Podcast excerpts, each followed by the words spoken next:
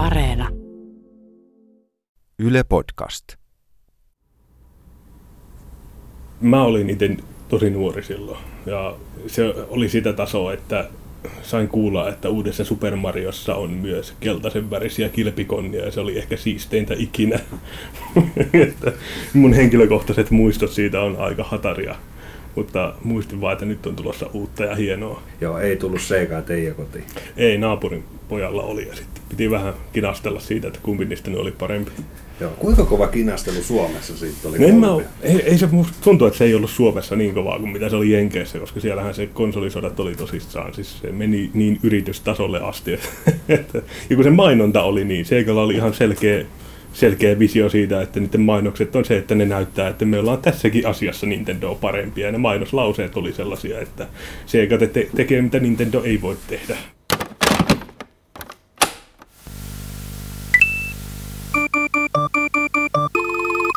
Nintendon diktatuurinen asema sai ison lommon, kun Sega rynnisti maailmanlaajuisille markkinoille 16-pittisellä konsolillaan Sega Mega Drivellä, joka tunnettiin Yhdysvalloissa Sega Genesiksenä. Vaikka Nintendo julkaisi oman 16-bittisen konsolinsa vuonna 1991, Nintendo Entertainment Systemille pelien valmistus lopetettiin virallisesti vasta vuonna 1994. Aluksi Nintendo ei ollut huolissaan Segasta, mutta huoli heräsi siinä vaiheessa, kun Sega osoittautui ylivoimaiseksi kilpailijaksi Euroopan ja Yhdysvaltojen markkinoilla. Minä olen Antti Melkko, ja Super Nintendon taipaleesta keskustelemme Pelit-lehden avustajatoimittajan Juho Penttilän kanssa.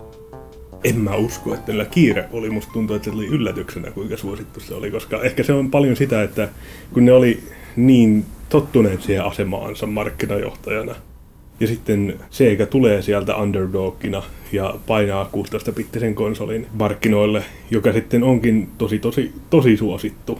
Ehkä siinä jossain vaiheessa oli kiire, mutta alun perinhan Super Nintendonkin piti, julka- se piti julkaista jo vuotta aiemmin, kun se julkaistiin. Ja niin se, että sitä julkaisua vielä viivytettiin, niin se, musta se ei kiireeltä tunnu. Ehkä pikemminkin aliarvioimiselta. Aliarvioidaan kilpakumppania.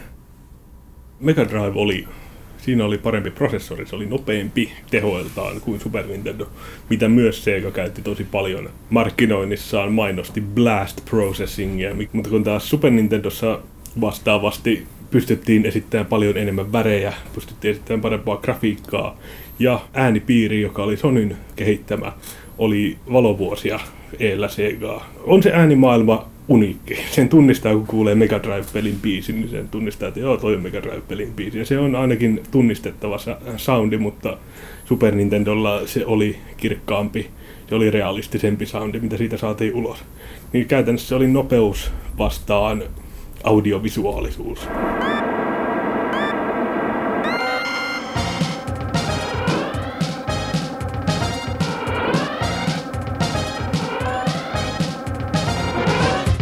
Nykysilmin tai korvin kuunnellessa kuulostaa oudolta, että niin musiikki kuulostaa erilaista eri laitteilla, kun nykyään. Se on kaikki oikeilla instrumenteilla soitettua tai samoilla koneilla sämplättyä, että se vain toistetaan samalla lailla eri laitteissa, mutta kun vanhoissa konsoleissa se oli se, että se oli se äänipiiri, joka kirjaimellisesti loi ne soundit, ja se ohjelmoitiin pitämään tietynlaista ääntä tietyssä kohdassa, ja sitä äänipiiriä ohjelmoimalla saatiin se tuottamaan tietynlaista musiikkia, joten vaikka joku Super Mario legendaarinen tunnari oli vaan paria hassua kanavaa y- erilaisia ääniä yhdistämällä luotu, niin se on mielenkiintoista se vanha chiptune musiikki.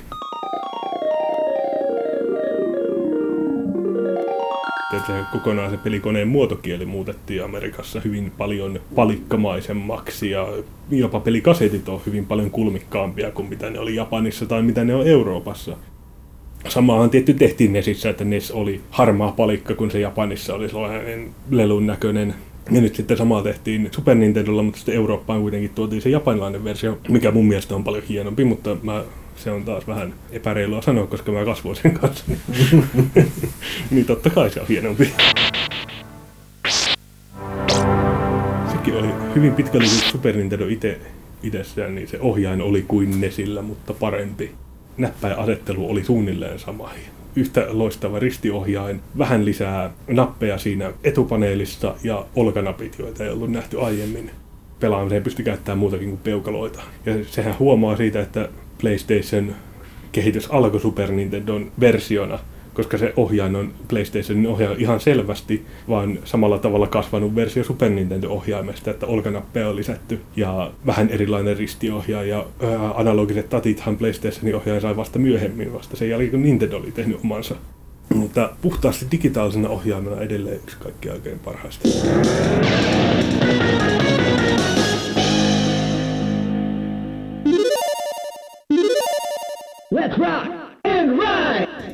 Euroopan ja Yhdysvaltojen Super Nintendot eroavat toisistaan huomattavasti, mutta yksi asia konsoleita yhdistää, mihin Nintendo keskitti huomionsa. Aiempi konsoli NES oli tunnettu laatikkomaisesta muodostaan ja sen päälle pystyi helposti laittamaan erilaista tavaraa. Nintendo tietoisesti suunnitteli seuraavan konsolin niin, ettei sen päälle pystynyt laittamaan mitään.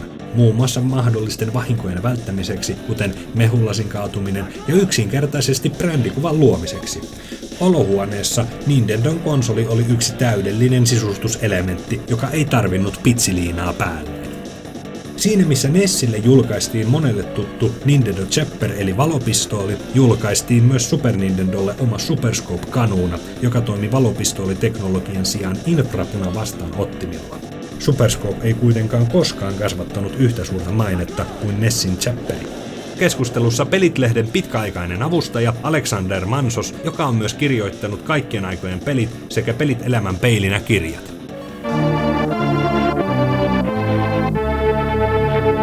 Tämähän on tämmöinen niin kuin klassinen niin kuin kiistakapula, että mikä on parempi, ja sitten siinä voi niin kuin, on niin kuin argumentteja puolesta vastaan. Että jos me mietitään niin kuin Sega ja Nintendo semmoisena niin kuin laitevalmistajina, niin Sega lähti jo niin kolikkopelihalleista, että ne oli siellä aika vahvoilla. Ja jos mietitään kolikkopelihalleja, niin kun sä meet sinne pelaamaan, niin sitten se kolikkopelin täytyy saada sun huomioon sekä niin heti. Ja sitten siinä on niin kuin tavallaan se grafiikka ja äänet ja se vauhti ja toiminta, ja sitten sä oot niin kuin heti meet siihen niin kuin mukaan. Kun taas Nintendo oli, niin kuin, aloitti niin kuin leluilla ja tämmöisillä niin kuin kaikenlaisilla pienillä gadgeteilla, että siinä oli semmoista enemmän sellaista, että sä alat vähän niin käpistellä sitä ja sitten sä vähän niin uppoudut ja ehkä löydät sieltä, löydät sieltä jotain uutta.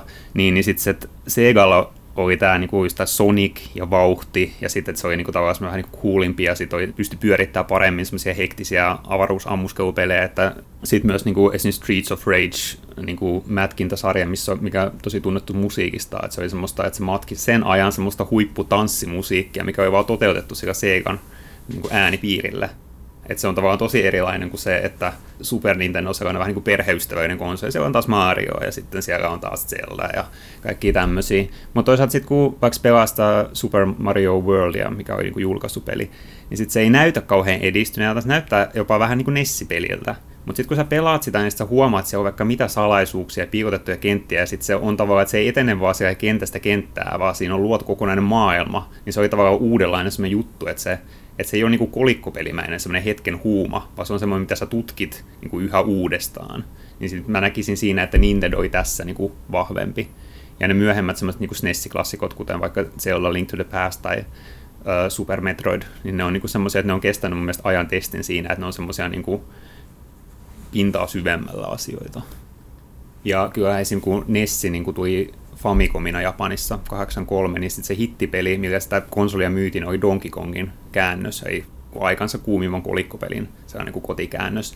Mutta kyllä se meni aika nopeasti, että 80-luvun puolivälissä niin nimenomaan Nintendo oli, niin kuin, no, se, no just niin kuin Mario, Zelda ja Metroid, niin ne oli semmoisia pelejä, mitkä laajensi, että kyllä niissä oli edelleen kyse semmoisesta niin yhdellä ruudulla tapahtuvasta nopeasta toiminnasta tietysti mielessä, mutta se aina niin kuin laajeni, että se on just se maailma, niin kuin sitten, että se, niin kuin, että se ei ole vaan se yksi pelisessio, vaan sä niin kuin syvensit sitä ja sitten se tavallaan oli se, että se ei ole pelkästään semmoinen koettelemus, että sä pääset sen läpi, vaan enemmänkin semmoiset, että sä otat sen maailman haltuun.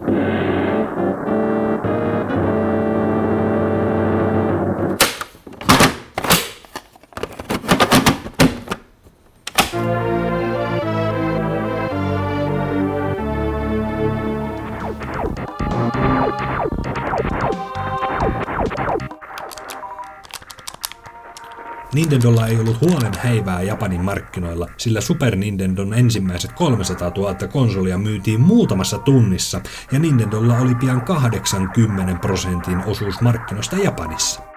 Samalla myöskin alettiin huhua siitä, että Jakusa aikoo ryöstää Nintendon uudet konsolit, joten Nintendo päätti kuljettaa konsoleita kauppoihin yöllä. Samalla kun kauppa kävi Japanissa, oli meno kovempaa Euroopassa ja varsinkin Yhdysvalloissa, jossa konsolisota kävi kuumana. CD-formaatin yleistyttyä Sega julkaisi oman CD-lisälaitteensa Sega CD. Tätä lähti suunnittelemaan myöskin Nintendo. Voidaan ajatella, että tällä liikkeellä Nintendo loi pelimaailmaan sellaisen hirviön, joka tulisi mullistamaan pelikonsolikulttuurin kokonaan. Sonin ja Nintendon alkuperäisideana oli, oli se, että Sony loisi uuden tyyppisen Super Nintendo, missä olisi myös CD-asema. Koska Mega Drivella oli Sega CD, mikä oli lisäpalikka, minkä sai Mega Drive ja sillä pystyi pelaamaan CD-pohjaisia pelejä. Ja koska CD oli iso ja nouseva juttu 90-luvun alussa, niin kuulosti ihan loogiselta, että hei, videopelejä pystyy pelaamaan CD-llä, pystyy saa parempaa musiikkia ja grafiikkaa ja muuta, niin sitten Sonin kanssa oli diili, että okei, te teette tämän uuden version Super Nintendosta nimeltä PlayStation, mikä saattaa ehkä kuulostaa tutulta, mutta tämä ei ole se PlayStation, tämä on Super Nintendo PlayStation. Ja idea oli, että siinä pystyy pistämään Super Nintendo-kasetteja, siihen pystyy pistämään CD-pohjaisia pelejä ja niitä molempia pystyy pelaamaan. Se diili, minkä Sony ja Nintendo teki keskenään, oli varsin erilainen kuin aiemmat diilit, koska se millä Nintendo oli paljon hallinnut, että ne tosiaan pysty myymään sen kasetin. Teette meille pelejä, niin me myydään vielä sitten niitä, ne kasetit teille, että sitten tienataan silläkin rahaa, mutta se diili Sonin kanssa oli, että niin Sony pystyisi itse niitä CD-tä tuottamaan sinne, että Nintendo tienaisi ainoastaan niistä laitemyynneistä, ei lainkaan niistä peleistä, mutta se diiliin kuulu se, että Sony ei tekisi pel- varsinaisesti pelejä sille laitteelle, vaan ne olisi opetusohjelmia YMS, YMS ensin yhtenä päivänä Sony julkistaa, että meillä on hei tulossa tällainen PlayStation seuraavana päivänä Nintendo julkistaa, että hei me tehdään CD-lisälaite Super Nintendolle Philipsin kanssa. Moni sanoi tähän puhtaasti sen takia, niin sitten Sony päätti tehdä PlayStationin ja kyllähän se siitä lähti, lähti ja ilmeisesti koska se tuli suht yllätyksenä myös Sonille, että hei, nämä onkin, näillä onkin joku toinen partneri tässä asiassa. Ei se tainnut olla kuin muutamaa päivää aiemmin, kun Sonille selvisi. Mutta niin kuin, kyllähän se päätös osui Nintendo jalkaan myöhemmin, kun päättivät sitten Nintendo 64 tehdä kasettiteknologialla. Ymmärrettävästi, siis tässä on varmaan just se, että olivat tottuneet siihen asemaan, mikä oli joskus 80-luvulla, ja pystyivät myymään sitä kasettia ja pystyivät turvaamaan kasetilla omalla sirullaan, niin halusivat myydä sitä jatkossakin, niin kuin, sehän siinä taustalla lienee. Mutta ei se nyt varmaan sen arvosta ollut, että sitten tulee kokonaan uusi kilpailija, joka sitten pystyy nappaamaan lähes, lähes koko markkinat itselleen.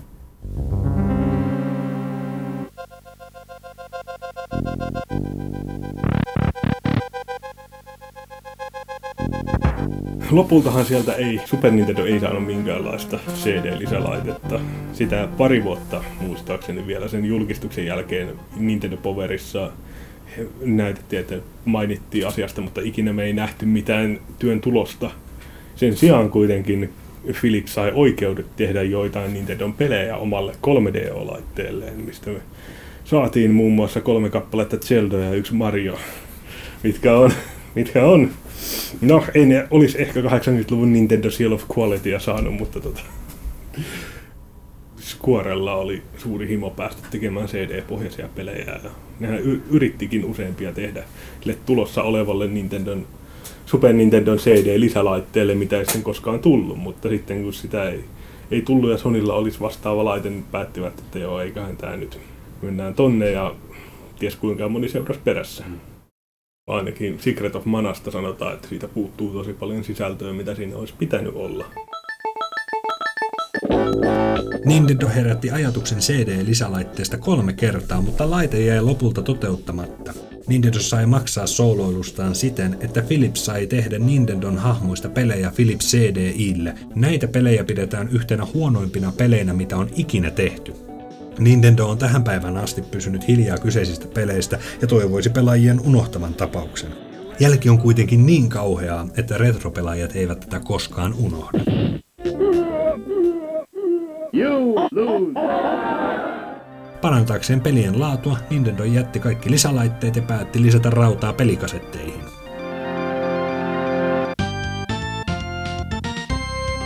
Tämä on myös mielenkiintoinen puolikaseteissa, mitä CD-llä ei pysty tekemään, mutta mitä kaseteilla pystyy tekemään.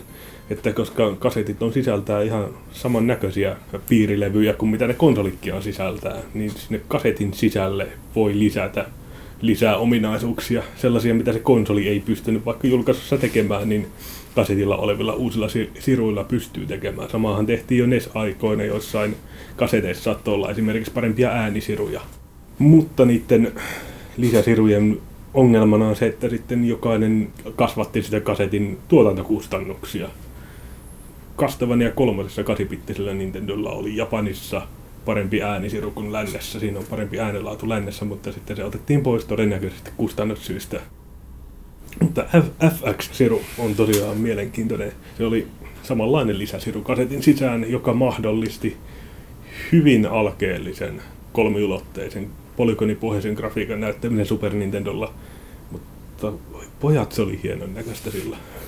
Se on huvittavaa katsoa, kun ne on teksturoimattomia, hyvin, hyvin harvoista polygoneista kasattuja hahmoja ja ne pelit pyöriikin vielä tosi huonosti. Mutta siis siinä, siinä vaiheessa, kun nyt kolmiulotteisuus oli vielä tulevaisuutta, niin pelit kuten Star Fox tai Stunt Race FX näyttivät ihan törkeen hienolta.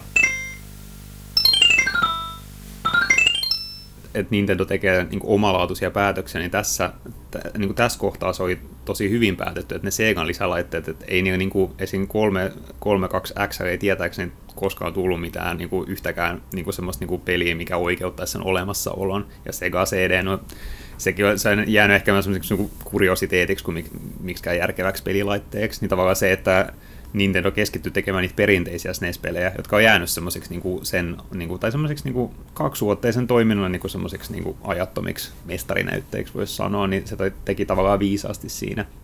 Ja just tämä Super FX-juttu, niin se oli tavallaan sekä sopivan maltillinen ehkä niin kuin sellainen niin kuin laajennus, niin se, se Super FX oli tämän tavallaan semmoinen, niin kuin, voisi sanoa niin kuin huippuesimerkki siitä, että brittiläinen Argonaut, ää, joka oli tehnyt pelejä niin kuin kotitietokoneella Commodore 64 ja Amigalle, niin, ja oli tekniikka hyvin hallussa. Nehän niin kuin ensin suunnitteli Nessille semmoista niin kuin 3D-lentosimulaatiota, ja ne lähetti Nintendolle prototyypin siitä.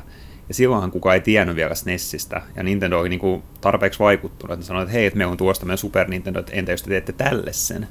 Niin tota, ne, siitähän syntyi sitten tämä Star Fox tota, kolmiulotteinen niin polygonipohjainen ammuskelu juttu. Mutta Super FX on myös mielenkiintoinen siitä, että sitä käytettiin loppujen lopuksi suhteellisen vähän. Että oikeastaan ne parhaat pelit, mitkä käytti sitä, on just niinku Star Fox ja sitten joukko niinku, äh, niinku 2D-pelejä, niin kuin Yoshi's Island, mikä käytti sitä oikeastaan semmoisiin niinku erikoisefekteihin eikä 3D-grafiikkaa, kun taas esimerkiksi joku SNES-käännös Doomista on, niin kuin, että se on tavallaan niin kuin, teknisesti aika ihmeellistä, että se pyöri siinä, mutta ei sitä niin kuin, ole mitään mieltä pelata. Niin kuin, ja sen takia musta tuntuu, että ei, ei niitä niin kolmiulotteisia pelejä sit tullut kauhean paljon. Että Super FX oli tavallaan niin kuin osoitus siitä, mitä SNESillä pystyy tekemään. Mutta toisaalta sitten kun Star Fox 2 ehdittiin tehdä valmiiksi, mutta sitä ei, Nintendo ei halunnut julkaista sitä, koska siinä vaiheessa jo Nintendo 64 oli tulossa, ja se tavallaan niin ei halunnut esitellä enää sitä vanhanaikaista 3Dtä, niin se on tavallaan niin tosi huvittavaa, että on niin tavallaan tosi kehittynyt Super FX-peli, mutta sitten sitä, että vaikka se on niin tosi kehittynyt Super Nintendo, niin yleisesti se on jo niin vanhentunut sitä, että Nintendo ei halua julkaista sitä, vaikka se on valmis peli, niin sitten se on aika sellainen niin kuin jännä pala pelihistoriaa. Kun Segalle julkaistiin Sega CD ja 32X, niin kyllähän se sirpaloittu se käyttäjämassa, että jo, sä voit pelata tätä peliä vaan, jos sulla on toi lisälaite, ja tota peliä vaan, jos sulla on tää lisälaite. Mutta niin, sitten vastaavasti Super Nintendolla, jos sulla on se laite, sä pystyt pelaamaan kaikkia pelejä sillä. Ja vaikka siellä olisi joku Super FX sisällä, niin sitten se itsessään se kasetti saa lisättyä ne ominaisuudet siihen koneeseen. Mutta sehän siinä just on, että pelit oli suunnilleen sama hintaisia kuluttajille, mutta niiden tuottaminen, että siellä oli niitä lisäsiruja siellä, niin sitten se tuottamiskustannukset oli niin paljon kannattavampi, että kuluttajillahan se on hyvä juttu, sehän on vaan meille, meille hyväksi, mutta sitten niiden pelien tuottaminen ei ollut niin kannattavaa.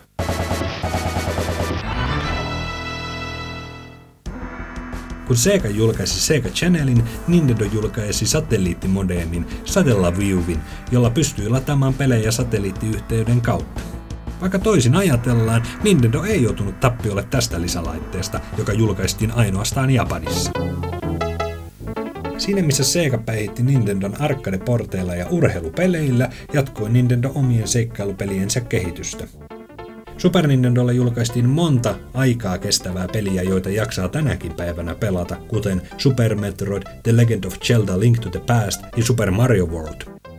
No kyllähän niin kuin Nintendo voitti sen, ainakin jos katsoo myyntilukuja, niin no tämä on taas makuasia, mutta mä sanoisin, että sille tuli myös enemmän sellaisia pelejä, joiden suunnitteluratkaisut on jäänyt elämään ja semmoisia, niin mitä edelleen, niin kuin, mistä ollaan kiinnostuneita ja mitä pelataan. Mutta kyllä mä niin kuin sano, sanoisin myös Segan puolesta, että se, Sega on myös tosi kiinnostava, ja sitten siinä on just se Segan oma estetiikka, ja sitten semmoista niin kuin esimerkiksi Sonicit ja Streets of Rage, niin kuin tämmöiset pelit, ne on niin kuin, ä, oman aikakautensa kanssa semmoisia niin huipputeoksia. Ehkä sekä niin kuin Sega hävisi, mutta kyllä se on mielestäni aika tyylikäs häviö.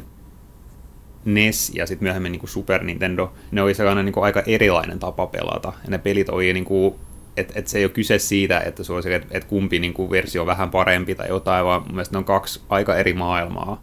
Jos katsoo vaikka Commodore-pelejä, niin siellä on paljon enemmän niin kuin vaikka semmoista niin strategiajuttuja ja tämmöistä, niin kuin, semmoista, mitä niin kuin konsoleilla ei ole, kun taas konsoleilla niin kuin ne pelit on niin kuin, usein niin kuin paljon hiotumpia ja semmoisia, että ne voi pelata läpi esim. tai jotain niin kuin, niin kuin, niin kuin paremmin tehty. Niissä on sellainen niin kuin erilainen ote kuitenkin. Niin, niin sitten se, että se synnytti semmoisen niin kuin oman pelikulttuurin myös oli ne, jotka niin sit pelasivat enemmän kotitietokoneella, ja sitten oli ne, jotka pelasivat enemmän konsoleilla, ja se säilyi mun mielestä niin 90-luvullakin, että oli tavallaan semmoista, niin kuin, että mullakin oli niin kuin lähipiirissä, että jollain kavereilla, että ne oli tavallaan sitä niin Nintendo-leiriä, ja sitten mä halusin sinne, mutta sitten mä sain Amigan, ja sitten mä olisin, että mikä tää on, että tää on jotain ihan muuta, että se ei ole sama kuin, että just nyt olisi, niin kuin, jos mä olisin nyt seitsemän, ja sitten mä haluaisin PlayStation 4, ja mä saisin Xboxi, niin ei se olisi niin iso juttu, että me ei siinä, niin kuin, että, että olisi niin kuin vähän eri yksinoikeuspelit tai silleen, mutta tavallaan se, että jos se on NES tai SNES, tai sitten se on Amiga, niin se on niin kuin, se, ne on kaksi aivan eri maailmaa. Se 3D-vallankumous oli vasta tulossa. Ne oli ne seuraavat konsolit, jotka yrittivät kunnolla jotain FX-eroja lukuun ottamatta tehdä 3Dtä.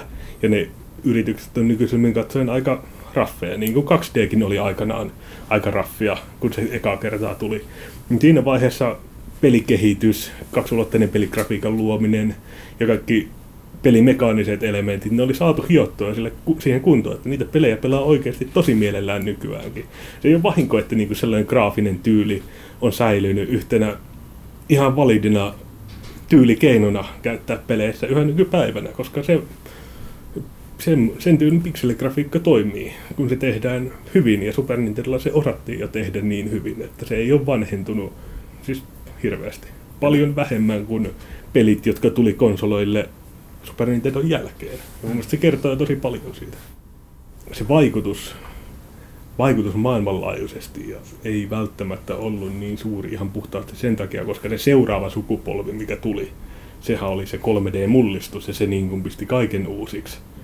Mä väitän, että se vaikutus saattoi jäädä 3D-vallankumouksen jalkoihin, koska yhtäkkiä kun yhdessä vaiheessa Super Nintendo oli kumminta hottia ja yhtäkkiä sitten kaikki halusi tehdä 3D-pelejä ja 2D-pelejä jopa niin paljon, en mä sano, että vihattiin, mutta ei haluttu edes julkaista, että alkuperäisellä PlayStationilla niin ajateltiin, että monet japanilaiset 2D-pelit jäi julkaisematta ihan vaan sen takia, koska ne oli 2D-pelejä. Ja ajateltiin, että ei ne myy, koska kaikki haluaa kolmeulotteisia pelejä.